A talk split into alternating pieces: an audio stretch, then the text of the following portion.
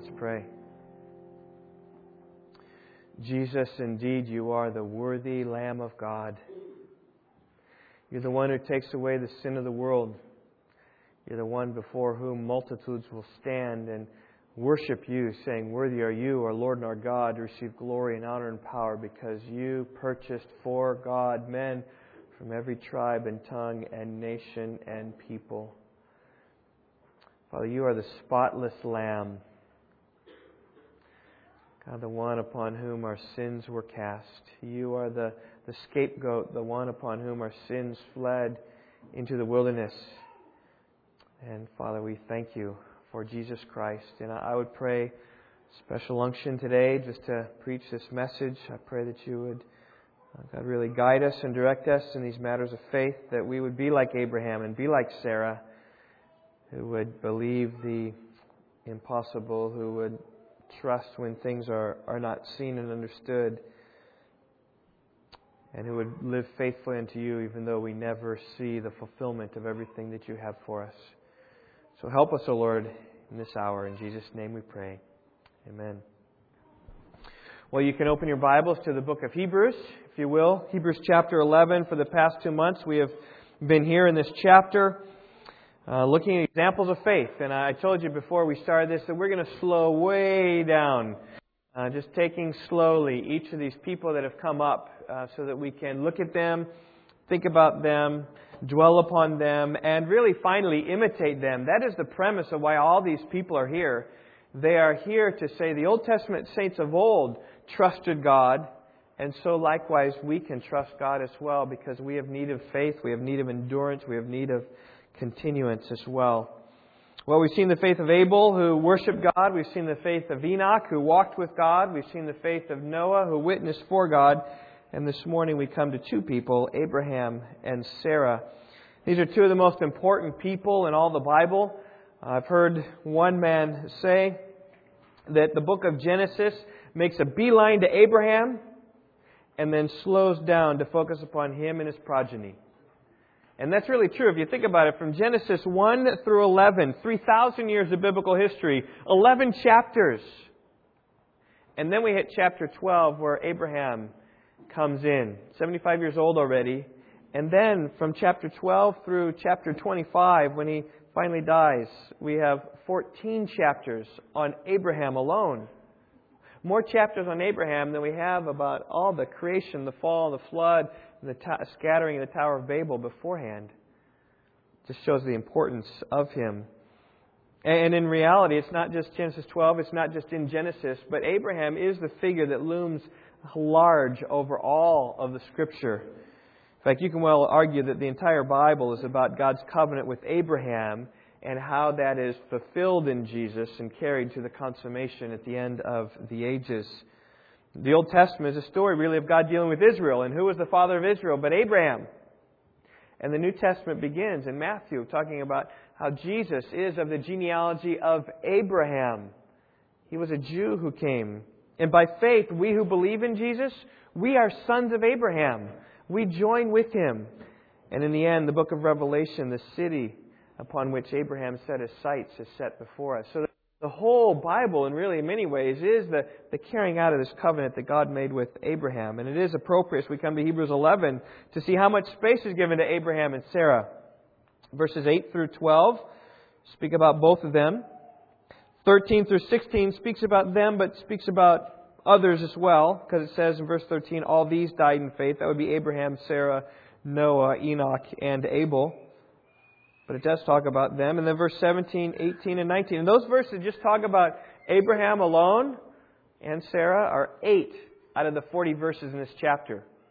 So if you do your math really fast, eight is, I think it's 20%. Is that right? It's one fifth, 20% of this Hebrews chapter 11, this great hall of faith is focused upon Abraham. And it is, it is worthy. I mean, he is the father of faith. He's called a friend of God. He's mentioned nearly 250 times in the Bible, probably more than anybody else in the Scriptures. Uh, maybe Jesus is more. I haven't checked that though. It, it, it, could be close. I mean, Abraham is is often mentioned. Uh, Jesus is a lot, though. So, reading in our text this morning, let's, let's do that. And as I do, I want you to focus your attention upon faith. Because the call of this passage is for us to be like Abraham and to be like Sarah. Now, there's lots of ways they're different from us, but we ought to be like them in their faith. Here we go. By faith, Abraham, when he was called, obeyed by going out to a place which he was to receive for an inheritance. And he went out not knowing where he was going. By faith, he lived as an alien in the land of promise as in a foreign land, dwelling in tents with Isaac and Jacob, fellow heirs of the same promise. For he was looking for the city which has foundations, whose architect and builder is God. By faith, even Sarah herself received ability to conceive, even beyond the proper time of life, since she considered him faithful who had promised.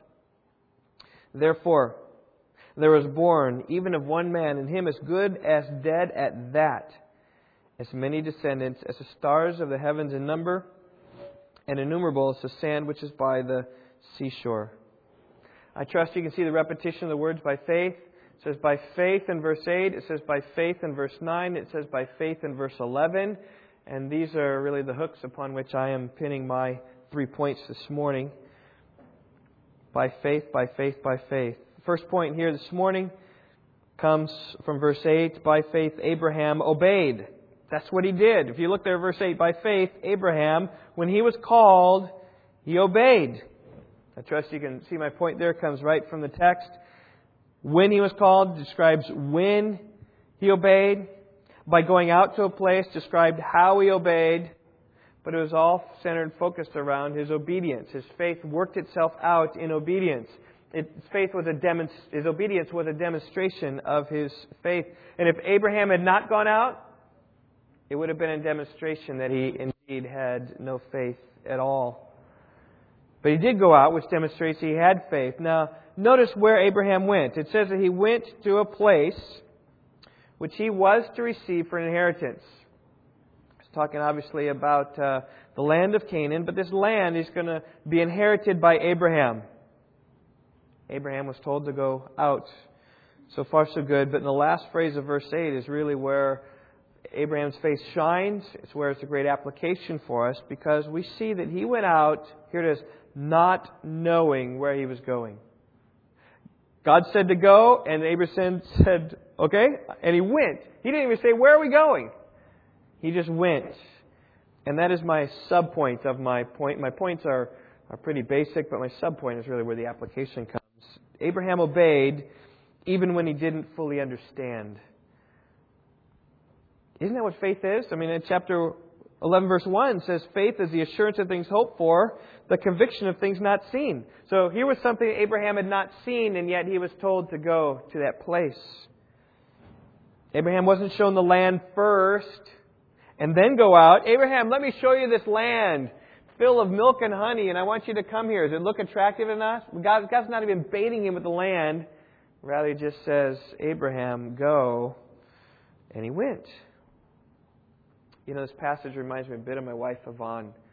Some of you may have heard, the story, but you can bear with me. Is that most of you know she was born and raised in California. For how many years were you in California? 23. Okay? Married. I was 25. She was 23 when we got married almost 19 years ago. And uh, we brought her, I brought her to a land which she had not seen. You visited once, right? I remember you, you visited once in. Uh, it was um, Thanksgiving time, and there was a lot of snow. I remember that. We almost were late to the airport that time. But when she went to, came to Illinois, she really didn't understand what living here was like. The story I like to tell was the first fall that, that came, um, 1992. The fall came, and she saw the colors of the trees, and she went, wow, this is pretty, this is gorgeous.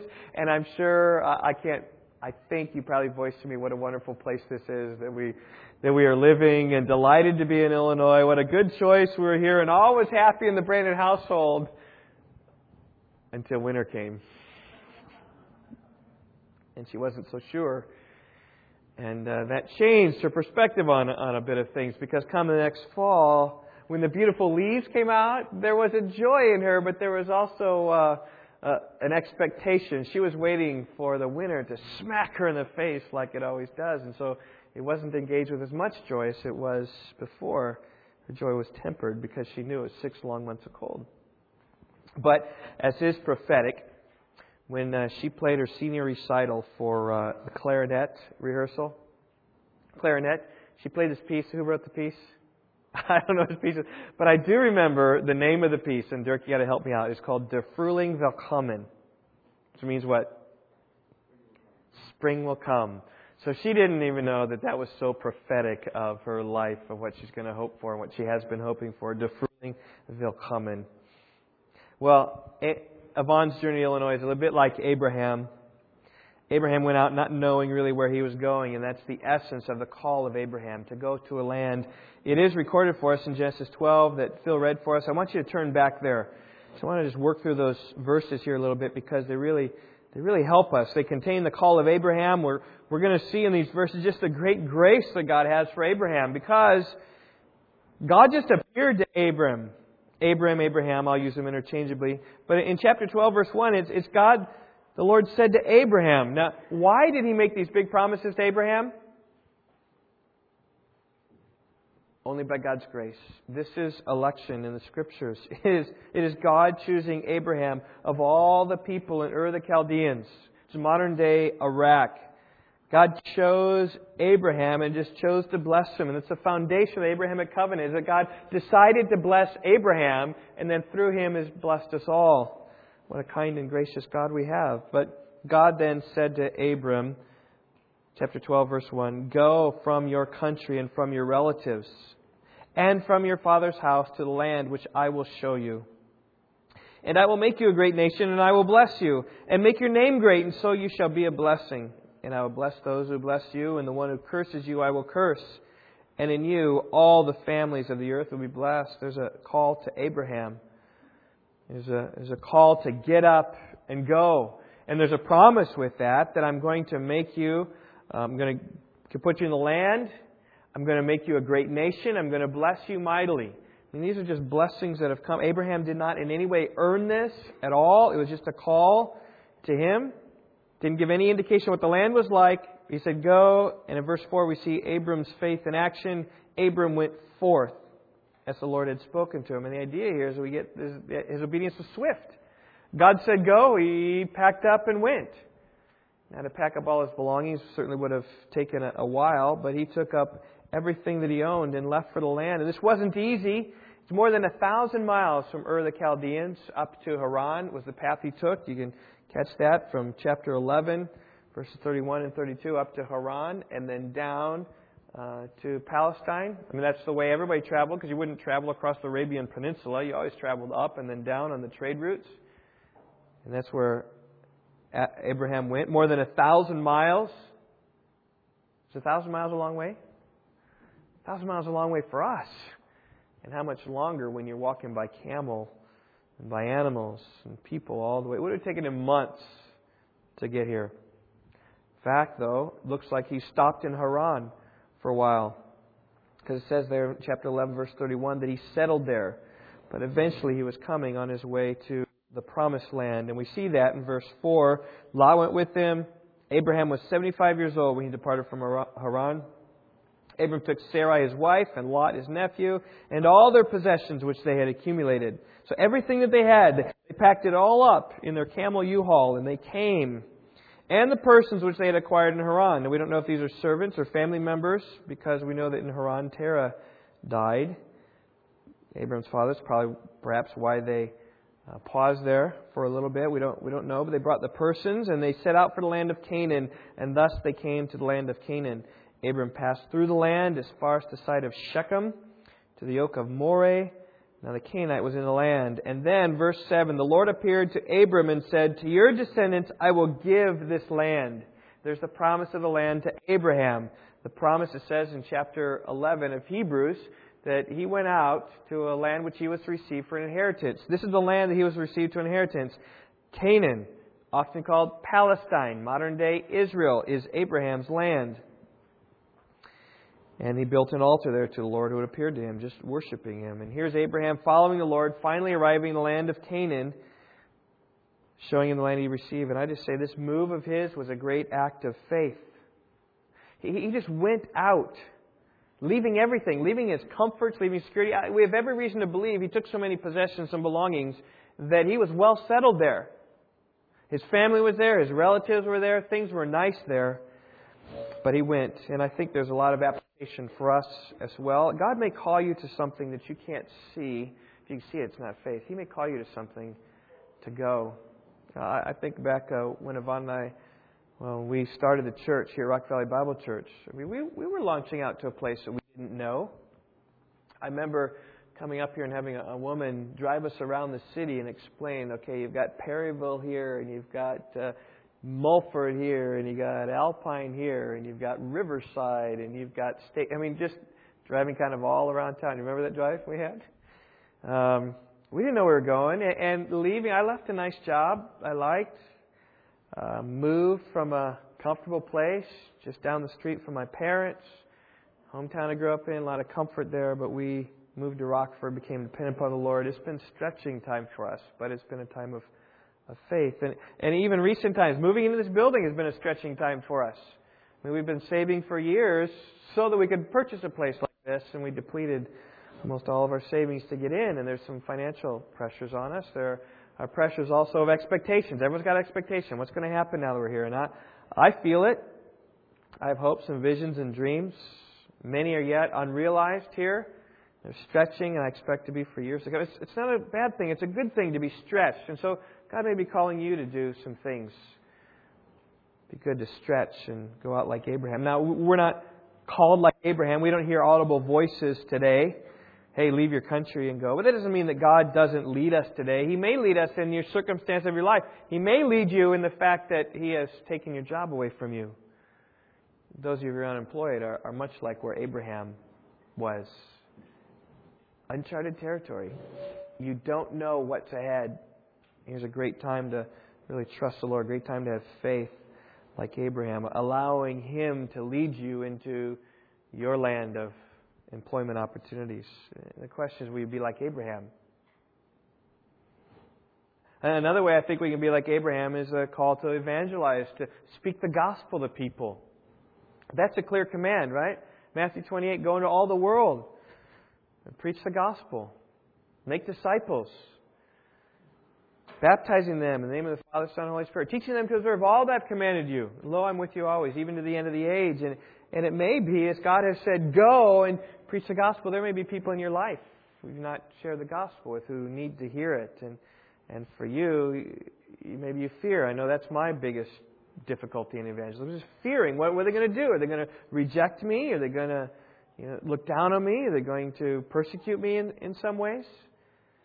And yet the call of faith, the God, call that says God, God says go, the, the call that obeys will go and speak with people. Not knowing the result. So we lay the word open and bare before them and plead them to believe, plead them to believe in Christ. Maybe the issue is for you or just plain sin in your life. I mean, you know what God's Word says. You know the will of God. You don't need to have a, a voice come to you and say, This is your voice. Maybe there's some sin in your life. You just need to need to follow the, the will of God by obeying like Abraham did. If you have the faith of Abraham, you'd obey the Lord and quickly. And oh, may God grant us the faith of Abraham that obeys quickly. Well, there's the first characteristic of Abraham. He obeyed even when he didn't fully understand. And now we go back to uh, Hebrews chapter 11. We can see the second by faith statement. My second point here is that by faith he lived. Okay, I trust you can see that. By faith he lived. Verse 9, Hebrews chapter 11. By faith he lived as an alien in the land of promise, as in a foreign land, dwelling in tents with Isaac and Jacob, fellow heirs of the same promise. For he was looking for the city which has foundations, whose architect and builder is God. I trust you can see the main point there. He lived. Okay, this one doesn't, doesn't much make sense apart from our subpoint. But that is the main verb. If anything I want to teach you and exposition, when you come to the scriptures, find the main thought. And the main thought is here that he lived, meaning he carried about his life. Subpoint, Abraham lived even when he never fully realized the promises. That's what verses 9 and 10 are speaking about. Yes, he was great promises given him by God, but he lived in the land never realizing fully all those promises. And if you think about that, you will be amazed. Here was Abraham, uh, our mighty father, who received these great promises, but he never got to settle in the land. Oh, sure, he lived there, but he never owned there. He always lived in tents. The only piece of property that he owned, he did own a piece of property, was a burial plot for his wife. Other than that, he owned nothing there in the land. Abraham spent his entire time at campgrounds. Le-Aqua-Na, Rock Cut State Park, Lake Shabbona. I mean, he just, that's where he stayed. He stayed in campgrounds with tents. Now, they weren't as nice as that. They didn't have running water or nice amenities or anything like that. But he, he went around in tents. I love what Simon Kistemaker, the commentator, says. He says, Abraham's stay in Canaan was as temporary as the pegs he drove into the ground to keep his tents pitched. And Abraham was a shepherd, probably, and he was constantly on the move. After God showed him the promised land in, in Genesis chapter 12, verse 7, we read the next verse, Genesis 12, verse 8. Then he proceeded there to the mountain on the east of Bethel and pitched his tent with Bethel on the west and Ai on the east, and there he built an altar to the Lord and called upon the name of the Lord. And Abram journeyed on and continued on towards the Negev. And then if you continue on, the rest half of chapter 12, you find him going into Egypt. And then he's back again by Genesis chapter 15. He's wandering around. And we, we think of the time of Moses as a time of wandering. Abraham was a wanderer as well. And it wasn't only him, as verse 9 says, it was Isaac as well. It was Jacob as well. They wandered about the land, shepherds constantly on the move, looking for better land in which to graze their sheep. To just to think about that with me, if you will. Here's mighty Abraham who received the covenant from God Himself, the covenant that overarches and guides the whole of the Scriptures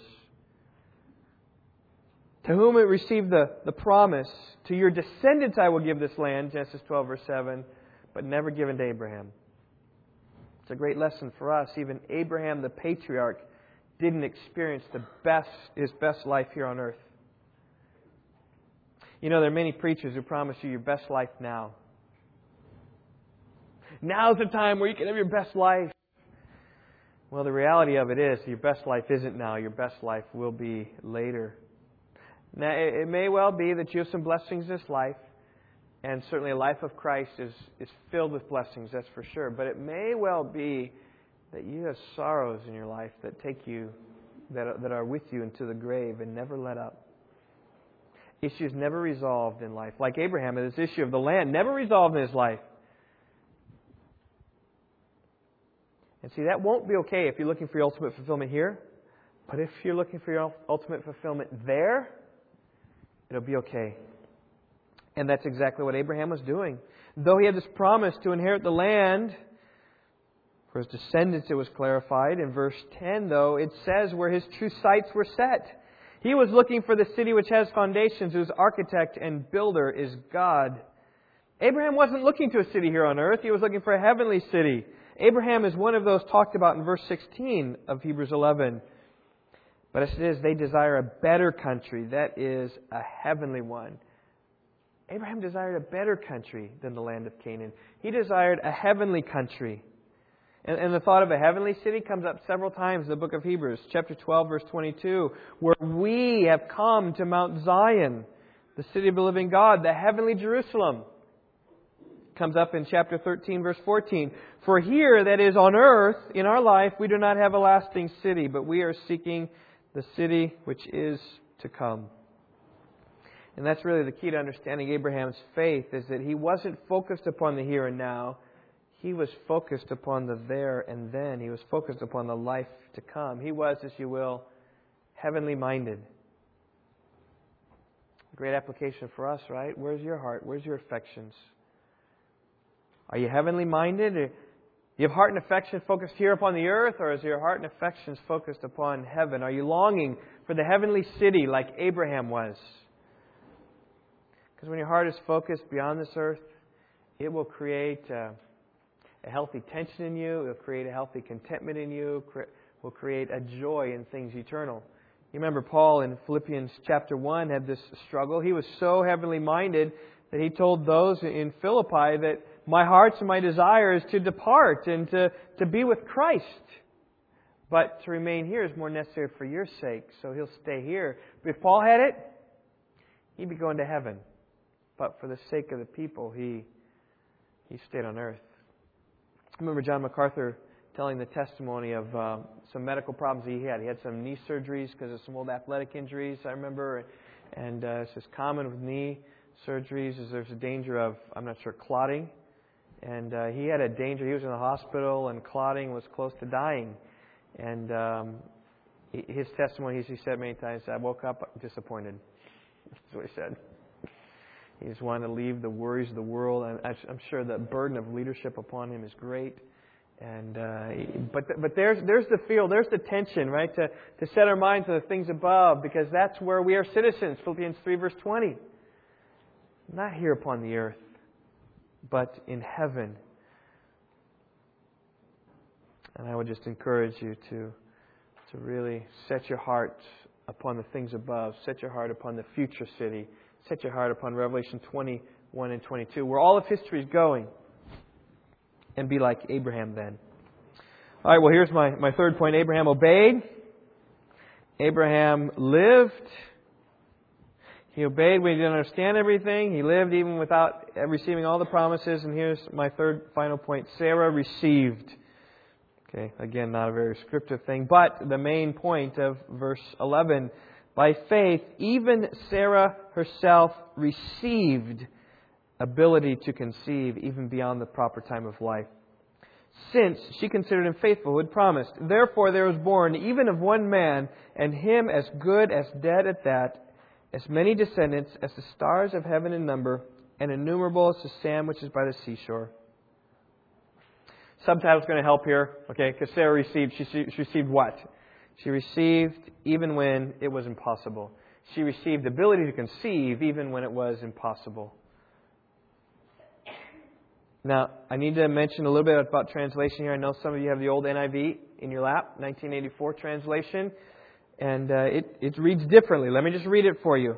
By faith, Abraham, even though he was past age, and Sarah herself was barren, was enabled to become a father because he considered him faithful and promised. Makes Abraham the subject rather than Sarah the subject. Um, I could talk to you about the details behind that, but for the sake of interest, mostly. I'm not going to talk about that. Uh, but just to say that in the update, the 2010 update, the NIV, they changed it back again to leave Sarah the subject of the sentence. The new one reads, and by faith even Sarah, who is past childbearing age, was enabled to bear children because she considered him faithful who made the promise. Like all major translations put Sarah there as the subject, though you might be able to make a case for Abraham. At any rate, it's talking about faith Abraham, Sarah. And I trust you know the story. God had promised that Abraham would become the father of a great nation. That's all well and good to make that promise, right? Until until you're 90 years old, don't have a child, then you're wondering, well, where's where's that promise going to take place? Sarah was barren beyond the years of childbearing. Where's Where's the promise going? And, and even at one time, God had a, Abraham had a discussion with God, saying, "Well, it's Eleazar, um, one born one of the servants in my house. He, he's the closest closest one. Maybe he's a nephew. I, I don't know who he was, but just someone in the house. Maybe he's going to receive the inheritance." Course, you remember the the bad plan of Abraham and Sarah with Hagar. Said, "Okay, well, at least maybe Hagar can bear you a child." That's bad news even told that through Isaac, through uh, Sarah, you'd bear a son. But there is difficulties in faith, and I can believe being difficult. Being nine years old and without a child, it's hard. Well, one day, according to Genesis 18, three men came and visited Abraham and Sarah in their tents. Now, discussion about whether these are really men, whether they were angels, whether it was the angel of the Lord, probably. A theophany, they appeared to Abraham. Abraham saw them and, and prepared a nice dinner for them, killed a, a calf for them so as to prepare and to eat. And one of the three men said this Genesis 18:10, I will surely return at this time next year, and behold, Sarah your wife will have a son. Kids, what did Sarah do when she heard that? What did she do, Ethan? She laughed. You're right. She just snickered to herself and kind of like, yeah, right. After I become old, shall I have the pleasure, my Lord being old also? How old was she at this time? A year before she was 90, she was 89. She was 89 at this time. Kind of laughed. Can this really be? Any 89 year old? We have any 89 year old women here? I don't think so. Betty, maybe you're about the closest thing to it. We love you. I mean, that's not a. But if God would come and say you're going to have a baby, I think you'd you'd you'd laugh as well, right? I think so. I mean, I'm just trying to put some put some shoe level to this. I mean, this is this is like real stuff. She's 89 years old. You're gonna have a baby, and, and she kind of laughed, and, and the, but the man said no. Is anything too difficult for the Lord? At the appointed time, I will return to you at this time next year, and Sarah will have a son. Well, sure enough, God did the impossible, opened the womb of Sarah. In Genesis 21, we read, Then the Lord took note of Sarah, as he had said, and the Lord did for Sarah as he had promised. So Sarah conceived and bore a son to Abraham in his old age at the appointed time which God had spoken to them. Sarah was 90, Abraham was 100 years old at that time. And here it is God doing the impossible. Sarah receiving ability to conceive a son even in her old age. And they called him Isaac, and Isaac, of course, means what does it mean? Do we know that? We should know that. What does Isaac mean? It means laughter. Yitzhak means to laugh as a laughter. I think in some sense it might have an, an allusion to Sarah's uh, initial response to things, but also it said in Genesis 21, 6 and 7 about just joy, the, just the joy that this child brought. Sarah said, God has made laughter for me. Everyone who hears will laugh with me. Who would have said to Abraham that Sarah would nurse children? Yet I have borne him a son in his old age. You hear the joy, you hear the praise of God that they are laughing afterwards, laughing with joy and excitement and delight at the wonderful things that God did. God did the impossible for Sarah. And now, how did he do the impossible? He did it through faith. That's what verse 11 says. It's by faith that Sarah received the ability to conceive. Now, here the question really comes up. I mean, because you think about Genesis, you think about her laughing. If anything, you see Sarah maybe unbelieving. Well, apparently, we don't know the rest of the story. We don't know the whole story.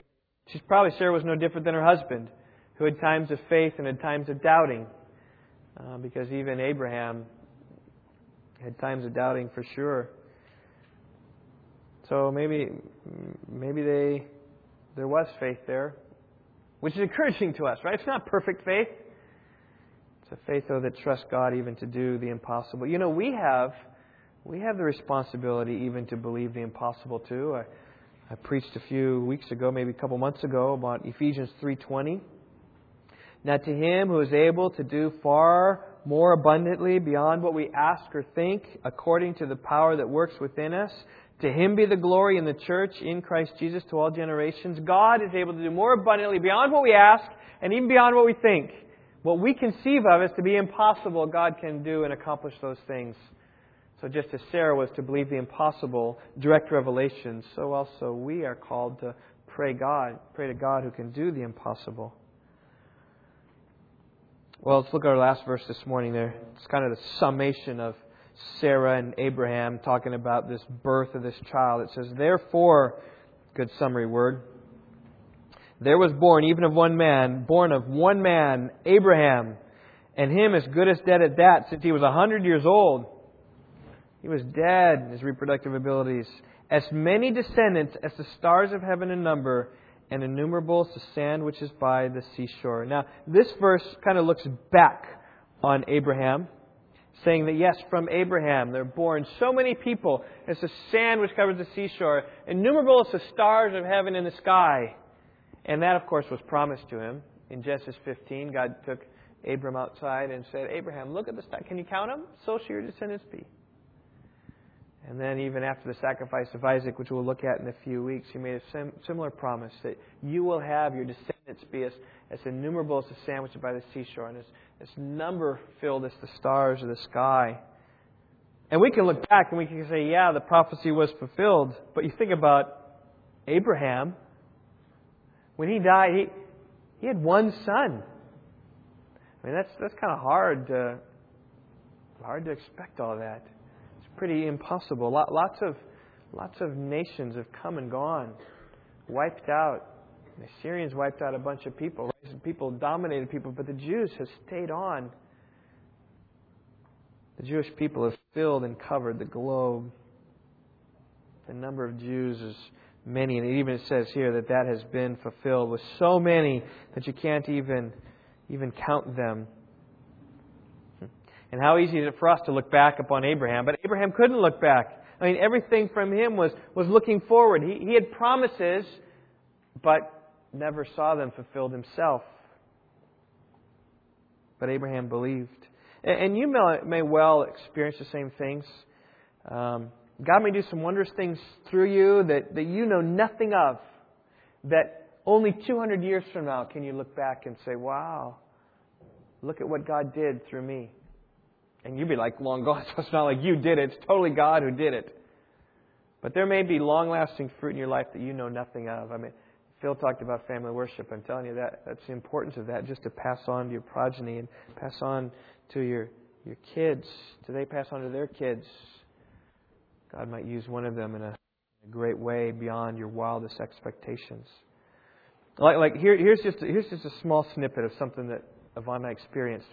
We started Kishwaukee Bible Church, 1993. We started it, and uh, so we're going through. I was working on my master's in computer science and at, at Northern Illinois University, and and one one year we really focused our attention upon the campus at NIU, uh, trying to start a college ministry there. I'm not sure, maybe the 1995 or 1996 or is it 94? Okay, we were there in 1994, and we were there and tried to start it, and really by all expert, external folk, you can say, you know, as a failure after a year, really not a lot, a lot of students, not a lot, just a handful, just a small group. Um, we had some bore fruit, some though flaked, flaked pretty bad. Um, but we just sought to do what we can do. But but it's interesting. I, I look at that time, looking back, and some of the things that God did was uh, really helpful and encouraging. I, I think there was a a freshman woman really drifting in her life, and she just kind of came to college, said, "I'm going to pursue Jesus," and just kind of latched onto us. We had her in our home many times, and uh, I think really had an impact on her life. And now she is uh, her husband marrying a church in Lena. We still keep not real close tabs on her, but we know that, that, that that's there. Also saw a Jewish girl came to faith in Christ. That ministry. Uh, and some is that, that while the time she came to faith in Christ, then she faced some parental massive persecution. Parents disowned her, and kind of at the end of that year, she was, you know, waffling in her faith, but has since come back really strong. We exchange Christmas cards with her. I see her husband a couple times each year, and just it's been a, a delight to see. This kind of um, whatever the tulips in the ground, which were waiting to sprout, and they have sprouted, and she's doing very well.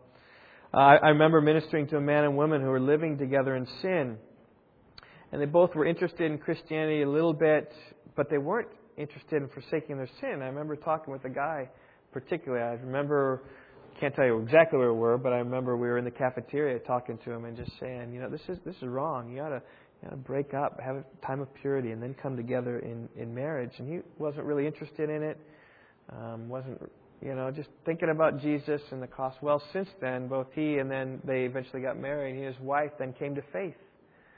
And um, now their lives center around Christ in the church. And so after that year of ministry, I mean, they, they weren't around, they weren't involved with that, they'd off, but now they've come to faith and they, they visit us from time to time. They live in, in Iowa and they have some relatives in the city and they come by and stop by for lunch uh, every now and then, every other year, probably a couple years, four or five years now, but sometimes it's been every other year. And we just kind of keep, we exchange Christmas cards with them. They're doing very well. They're really serving in the church. God has changed their life immensely. But we never saw that while we were there. Here's an email also I received this past summer from a guy. He said, Hi, Steve.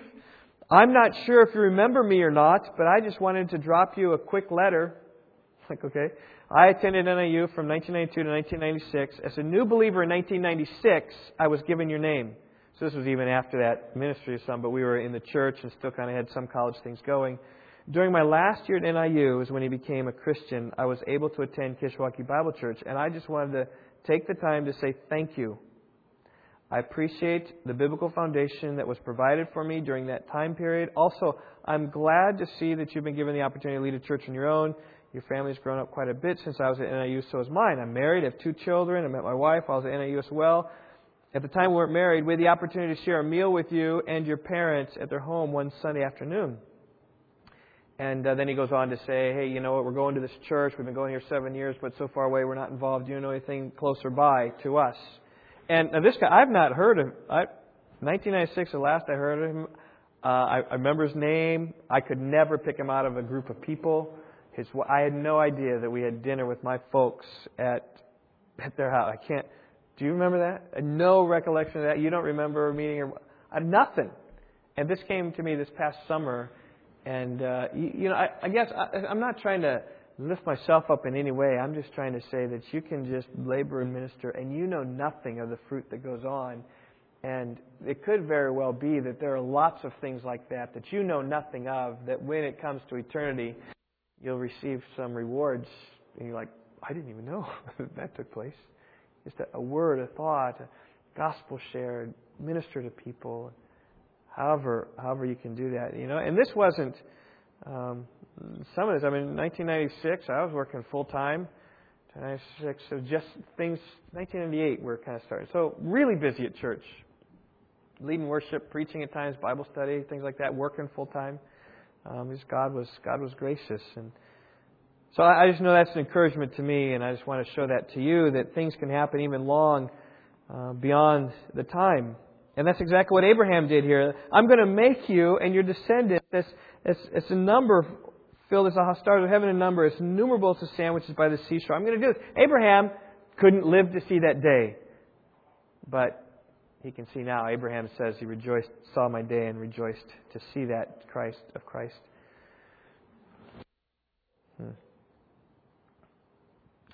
And that's where Abraham was. He didn't have much. He just had one son but through God's seed was ready to accomplish a lot. You know, I got, I got another illustration of that, and then I'll, I'll bring us to a close. This is, is a book that's uh, encouraged me greatly.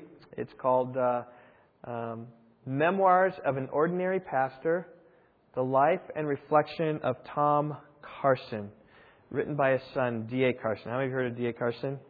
Okay. Some of you probably haven't. If you haven't, just know that he's probably, in my estimation, He's the foremost theologian in America today. Um, everything I read of him, I believe.